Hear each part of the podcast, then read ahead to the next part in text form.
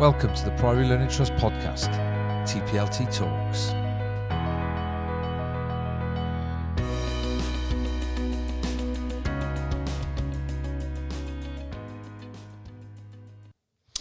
Okay, hi everyone. Uh, here we are again, another edition of the Priory Learning Trust podcast, um, episode number five, I believe, today. Um, time's flying along. Uh, today we are in the wonderful Pawlett Primary School. Um, and here to join us, we've got Emma and Lisa. Also, we're gonna um, Lisa's gonna take take part in hosting a little bit today. We're in the primary phase, and I'm I'm more than happy to put my hands up and say it's not my area of expertise.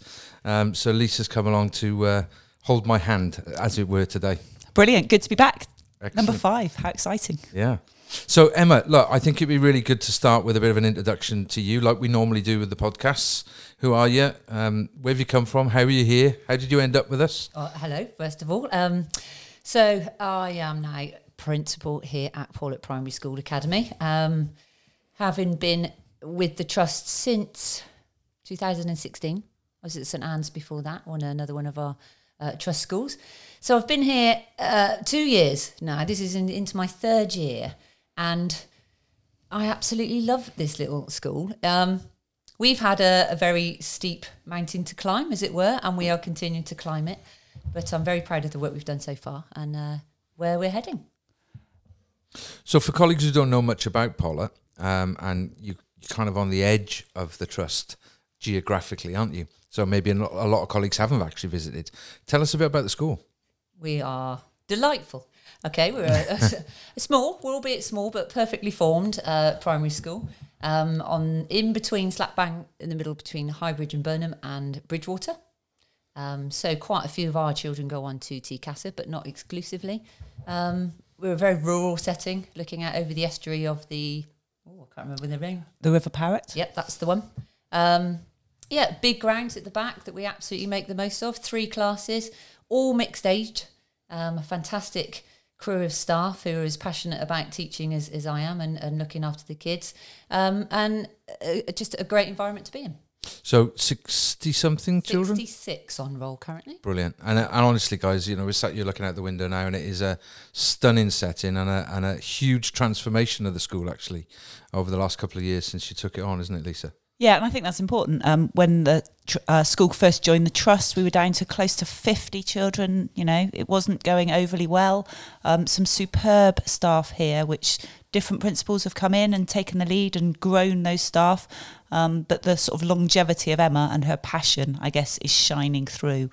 Um, as we sit here and as we walk around, it's just amazing. Brilliant. So we're we're here today, particularly not just to meet Emma and see the school, but but also to hear about the well incredible work I think that Emma's taken on in, in, in terms of championing outdoor learning.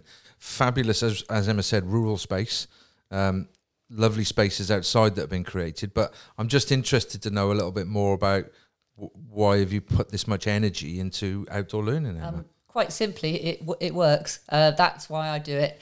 Um, that's why I've brought it to school. Had a bit of experience at my time when I was at St Anne's, bit of a, a, a testing period, if you like, with the the class I had there, and we introduced an element of outdoor learning. Not only that I led, but the LSA I worked with led, and we realised we'd kind of hit on something in terms of making the learning stick. That's not to say that time in the classroom isn't any good either. It's just a different way of delivering the curriculum. And I think that's really important. We're not replacing it, we are enhancing it in that sense. Um, so, what we've done now, and actually during lockdown, lockdown time, gave us an opportunity to really think and really um, decide where we wanted to head with this. But because we are mixed age groups, all of the classes, we wanted a, an opportunity for, for each year group to have time to focus on specific objectives for their particular year group. So we thought we'd combine that with outdoor learning. So every class, we've timetabled it in, every class at least an hour a week um, dedicated to outdoor learning for their particular year group. Um, and it's working in the sense that the children are remembering it more. Um, they're having an experience that makes it an enjoyable, engaging one for them. They go home and actually tell their parents what they've been doing at school, which is quite novel because, you know, often they say there's no one there and they didn't do anything. um, which is quite common for children. But actually, they're going home and saying to their parents, "We did this today, and we're outside learning this," and then they're bringing it back into the classroom. And the reason why we know it's working is because then we can see it in what they're doing in their books. And I think that's really important. It's not just going outside for the sake of going outside, it's actually enhancing their learning, making it stick. Can you unpick that at all? Because it's a bit more than doing what you would have done in the classroom outside, isn't it? Can you no, absolutely. It, it's very much planned for. Um, and as a team, we had some CPD from a fantastic charity, Learning Through Landscapes, last November. We had a, a literally a twilight uh, session because we were outside in the dark with head torches, um, learning how to deliver objectives from the national curriculum, from ER, EYFS framework, but how to do it outside. It's not just a case of right, pick up your books, we're going to go outside. It's planned for. It's part of the timetable. We've got equipment ready. Um, we've got an area in the school where we have purchased a set of waterproof trousers that each group can go out and they've got enough waterproof trousers to wear. Every child brings in a pair of wellies. Um, so there's no excuse to not go outside and learn. But on the same token, it's, it's moved on. It's so much more than just, oh, it's a nice day. Should we do this outside? It's different. It's, it's, it's thought about. It's planned for. So, what are you actually doing? Uh, You know, are you doing what subjects are you doing outside? What what activities all are you doing? We're all subjects. So Right. the, the timetable in terms of how we've structured it, pre- are predominantly in the mornings, because obviously we have additional outside learning, including PE and things like that in the afternoons. But usually it falls to either English or math, but it could be anything. And it's not just, you know, that's the only time they go outside. If it's an appropriate activity that would be best enhanced outside, we go outside. For example, we did a session with our year five maths um, back in term six, and they were learning how you can estimate the height of a tree by walking away from it, bending over backwards, loving it because they're sticking their bottoms up in the air. But actually, you can work out and give a good estimate of the height of a tree. And you said it's making a difference. It's making learning stick. How do you actually know that? How just impact? We talk impact all the time. How do you actually know that it's making a difference? There's a se- I, I I think there's several different ways, and by by no means if we crack this, we're learning all the time. But I think we need to give it time to feed through to in terms of assessments, um, but also that day to day feedback from the children, feedback from the parents, feedback from the staff. I think that's really important as well. They are really enjoying helping deliver the curriculum that way as well. It makes a big difference if they're engaged in it in a in a different way. The children will pick up on that passion as well. But just that they are able to tell us things that they are learning. And it's getting to the point, and I'd like to get it to the point where actually the children are helping decide how we do our learning outside as well. That would be that would be a great kind of place to go with it. And I know, sort of early days, you when you were launching it, you bought all the teachers a book, a present. Can you sort of unpick what you did? what you did with that? Yeah, I don't know whether that went down too well at the time. However, hindsight, I bought every teacher a copy of the national curriculum and just said, use this, go back to it. How can you deliver this outdoors? And they, you know, had I gave them permission, if you like, it was their copy. Write on it, scribble on it, come up with ideas, and yeah, it it went down a little bit like a lead balloon initially. However, feedback since is that's the best thing I've ever been given, and I use it all the time. So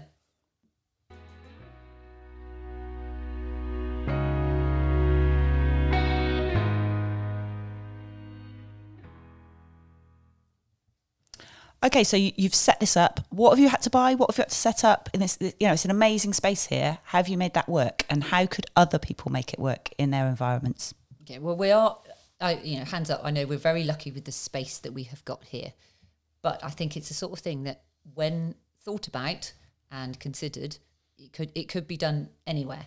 So, in terms of what we've put together in terms of resources, um, like I said before, waterproof trousers, clipboards, waterproof clipboards, tarpaulin. That's about it in terms of equipment. Initially, that's all you need. Um, in terms of our spaces that we've got here, we have got space near our relevant classrooms, but we've also invested in in building what we call our learning lodge, which we have used for a base to this for the start of every outdoor learning session. Now, this constitutes a, a lovely facility that we've got on our grounds, Um, it's not heated or anything. It's it's effectively a, a kind of posh shed, if you like. Um, but it's a it's a start, and all our equipment is out there ready because we've planned for the lesson. We know what we're doing. Um, because I think that is hugely important to make this work is being organised with it, knowing what you're doing. You're not you're not kind of wasting time, and the children also then get used to it's not so much of a novelty anymore. Um, and I think anyone else wanting to do it, you've got to bear in mind that initially it will be a novelty for the children, but actually that that does soon wear off, and they realise why they're out there, and because it's planned for, structured, and, and organised, um, and you've got all your equipment, you're you're ready to go. I love the concept of a posh shed. I'm sure the architect who designed it, It- would like it described as that. It is a very posh shed, It, though. it really It's- is. Yeah. Poshest. yeah, Yeah. find.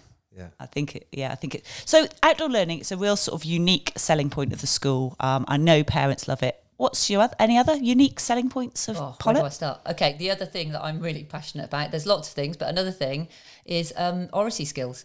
Now, I've been able to pull in together not only outdoor learning, but my drive to help teach the children of Pawlett and staff actually how important it is to teach ourselves how to listen and talk. Um, for example, uh, you know, children learning how to disagree with each other and not falling out, and how to do that, how to give an opinion, how to um, share a thought, how to interact with each other, to explicitly teach children how to do that, I think is an absolute life skill. If they can confidently, articulately talk and listen to each other, I think that is a, a fantastic thing that they can step onto secondary school with. The listening gets forgotten quite often, doesn't it? Um, oh, it's uh, actually it is it's definitely of equal importance, if not more. Two ears and one mouth for a reason. So you can combine the outdoor learning and the oracy together quite a lot of the time, I guess. Yeah, absolutely. Because uh, you know, yes, we they still write and and do maths outside written down, but also it gives a fantastic opportunity to demonstrate how important it is to use your voice. If you have got to speak a little bit clearer or a little bit and project it to another end of the field or something like that, or just someone with the elements whooshing around your head, you've got to be mindful of how you then use your voice. And with that, Spark Speeches. Yeah, no, Spark Speeches is something that again I I had a bit of a practice with a couple of years ago. Um, just a little bit of an explanation what Spark Speeches are. It's it's two minutes. A child has the maximum of two minutes. Obviously, the younger ones, two minutes is quite a long time to talk about something they are passionate about. Now they can prepare for it.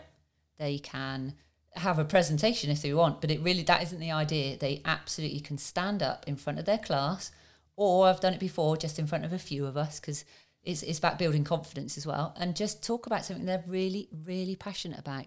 I remember once having the most amazing um, presentation by a lad who just talked about his chickens, and he was so passionate about it, and he it it it just made him shine because actually he wasn't so confident talking about other things, but to to get him on something he loved was just superb. So that's what we try and encourage here. It's such a life skill, though, isn't it? You know, I, I remember there's very few walks of life now where, where you you don't have to have that public that ability to talk. Um, I'll present. I think you know. I remember my first experience of actually having to stand up in front of a large group of people and talk about me was at university, and I was completely ill prepared. So to hear you now saying you're doing that with your with some of the youngest children in our in our trust um, is fabulous, Emma. Yeah, I mean, so one thing that I think is really important for our learning review meetings, we encourage children to come back in to talk about their learning, and that's it, you know, it's all well and good teaching them the skills, but we've got to provide them opportunities to practice them and use them. And it's way more than just presenting as well. It's that exploratory talk with each other is is so beneficial for their learning. And it's more than show and tell. It's more than the sort of Oh my- traditional yes, show and tell. No, it's it's thought about so they you know they can sign up for it and they they can talk and it isn't necessarily other children then asking them questions. It's literally them talking about something. You've got you've got the floor. Over to Absolutely. you. Yep. Yeah. And what difference has that made to those children? You know, what have you what have you seen in some of those possibly sometimes the noisier children and also the quieter ones? It's interesting because I've. It's weird. You almost physically see them grow in confidence. They because that's their area of expertise. They are the expert there and then, and almost they become the teacher there and then in front of their peers. And it it makes other people see them differently, and they and they see that. Um, it it just gives them that experience of I I've done it and I I can do it. Therefore, I I can do it again, and I have got a voice, and I and the others have to learn to listen. I think that's really important. Another thing we do with Oracy, one of the best little exercises we do is what's called a uh, well, we have three in a group. Um, one says has to give an opinion about something, the other have to, has to give an opinion about something, and the third then has to summarize it. Silent summarizers is fantastic because everybody you have to listen and you have to summarize what someone else is saying, and it's a brilliant activity. And I've been in some training with you when you've been in a pair and one of you has to say a statement and the other has to absolutely disagree with it, even if, if, you do agree, really. Yeah, if I ruled the world, that one. If I ruled the world, and that again, it's a it's a fantastic opportunity for. Yeah, you can be funny with it, but you can also tailor it to what you want them to be learning about as well. It's not a a bolt on; it's part of the curriculum and part of the objective you're trying to achieve. And what I've noticed in your in your playground and in your outside, children are less saying they're bullying me no, they're not. They're disagreeing with yeah. you. That's very different to picking on you or yeah. any of this. They're just disagreeing with your opinion, and that's absolutely yeah. fine in a kind way. Yeah, and again, we, get, we literally go back to giving them sentence stems to be able to I hear what you're saying, but or things like that, so they know how to start it and be really, really explicit. And that's feeding through then with regards to their writing, which is always a bonus. Maybe you could go to the Houses of Parliament and train or some. Teach them a thing or two. Uh, uh, just a little bit, yeah. I, I think it's really fascinating to listen to you two guys talk about this because I think, um, from a secondary perspective, we get quite bogged down in teaching our subjects and our subject content. Obviously, you know, that is the nature of secondary school. We've got a lot of content to get through for GCSE. But I think sometimes we forget that we are just educating young people full stop. Mm. Um, and it's good to hear kind of the the work that you're putting in, and actually, it makes me think: is there more work we need to do at secondary school to continue to develop this? Um, once they come through, have you got any thoughts on it? I would totally agree. I would totally. I couldn't. Yeah. Yes. Yes. well, because uh, you know they they naturally mature and they grow older, and and if we don't continually practice these skills. Yeah they will fall away, won't they? And also, the big thing about building vocabulary, give them the opportunities to use it that isn't just in written work yeah. it's in, in oral work as well. It's really important. And we're we're building adults for the future. If they, you know, I asked my class the other day, what job, like you said earlier, what job you do you not have to use any oracy skills? I'd, they couldn't come up with any. And if you can maintain those skills and develop those skills in terms of them and moving on through life, it's it's I would say one of the most important things. I think also if we can keep our children talking and keep them listening, maybe we can get over the embarrassment stage of a sort of teenager who's feeling a bit self conscious. And I like your concept of it might be talking in front of two or three other people to build up the ability yeah. to talk in front of more and more people because it is a skill. And it's also a skill we need to keep practicing and be teaching the audience that's listening how to listen, how to respond appropriately. Yeah, and it's more than just a court; it's is taught, not caught. I think that's that for me. That's important. It's, it's explicitly taught. It is crazy because I, I remember reflecting during the lockdown when we were doing the online learning. Um, you know, you guys would would do your, your weekly catch ups with your students, and they'd be desperate to tell you what they've been up to and what they've been doing. And then secondary teachers would log on with a group of children, and they'd see thirty blank screens where they didn't want to show their face, and it would be really difficult to draw any conversation out of them, asking questions and getting absolute silence.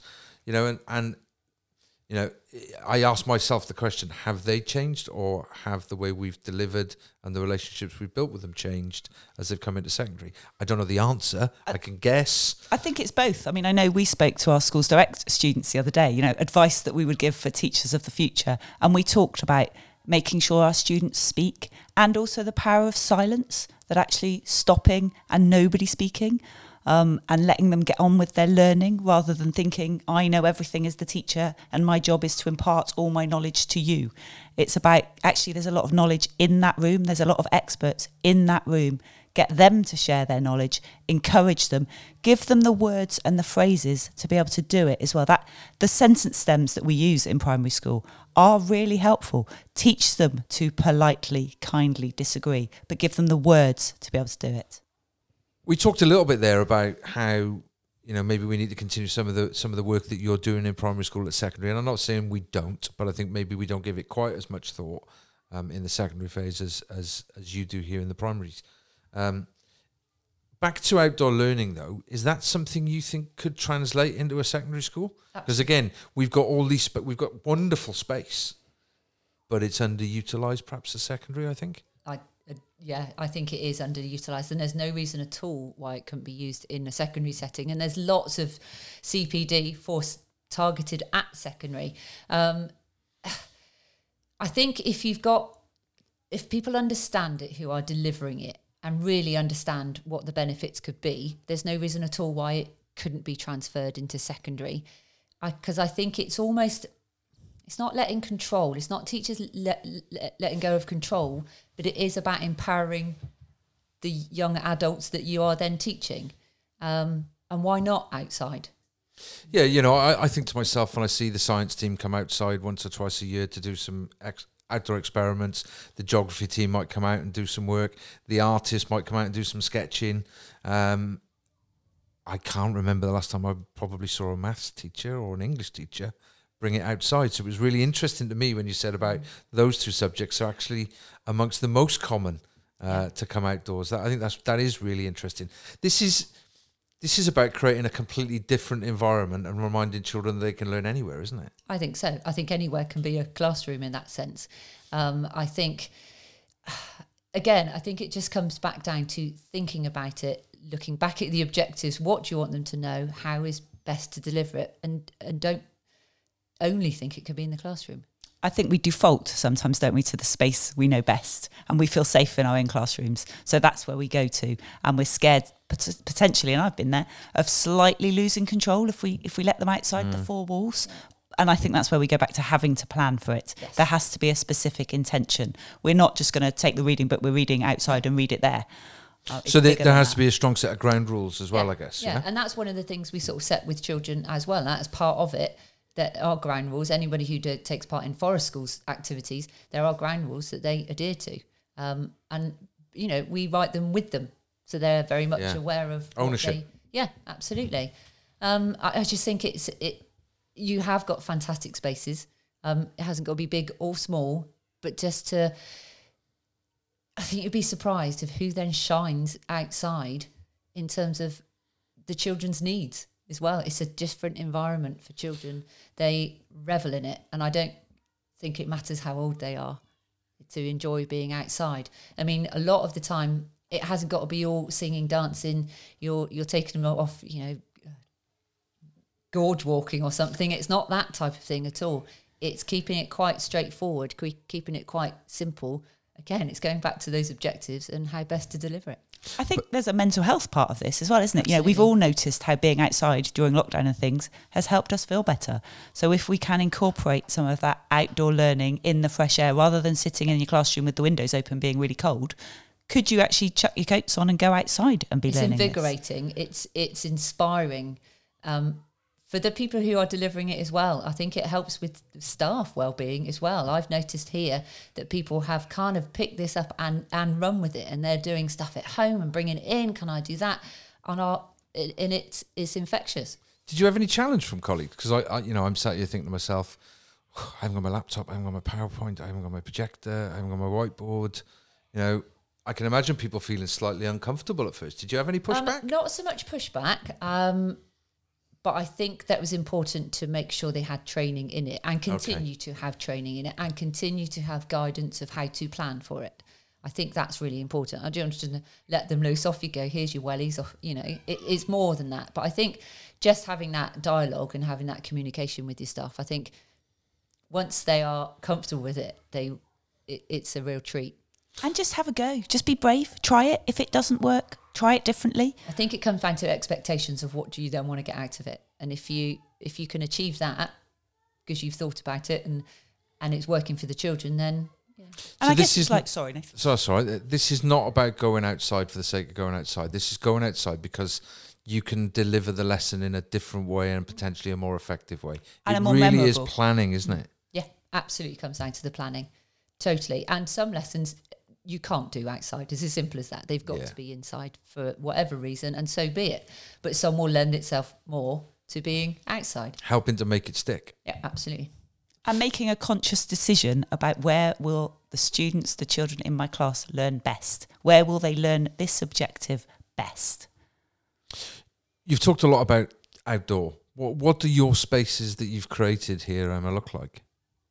We have got oodles of space, and we are very lucky with that in terms of grassy green space. But we've also got a lot of, of, of tree coverage as well, which we maximise. Not only in a sort of forest school area, which is quite almost a sort of secret secret den type area, which is is lovely for the children to go off into and explore.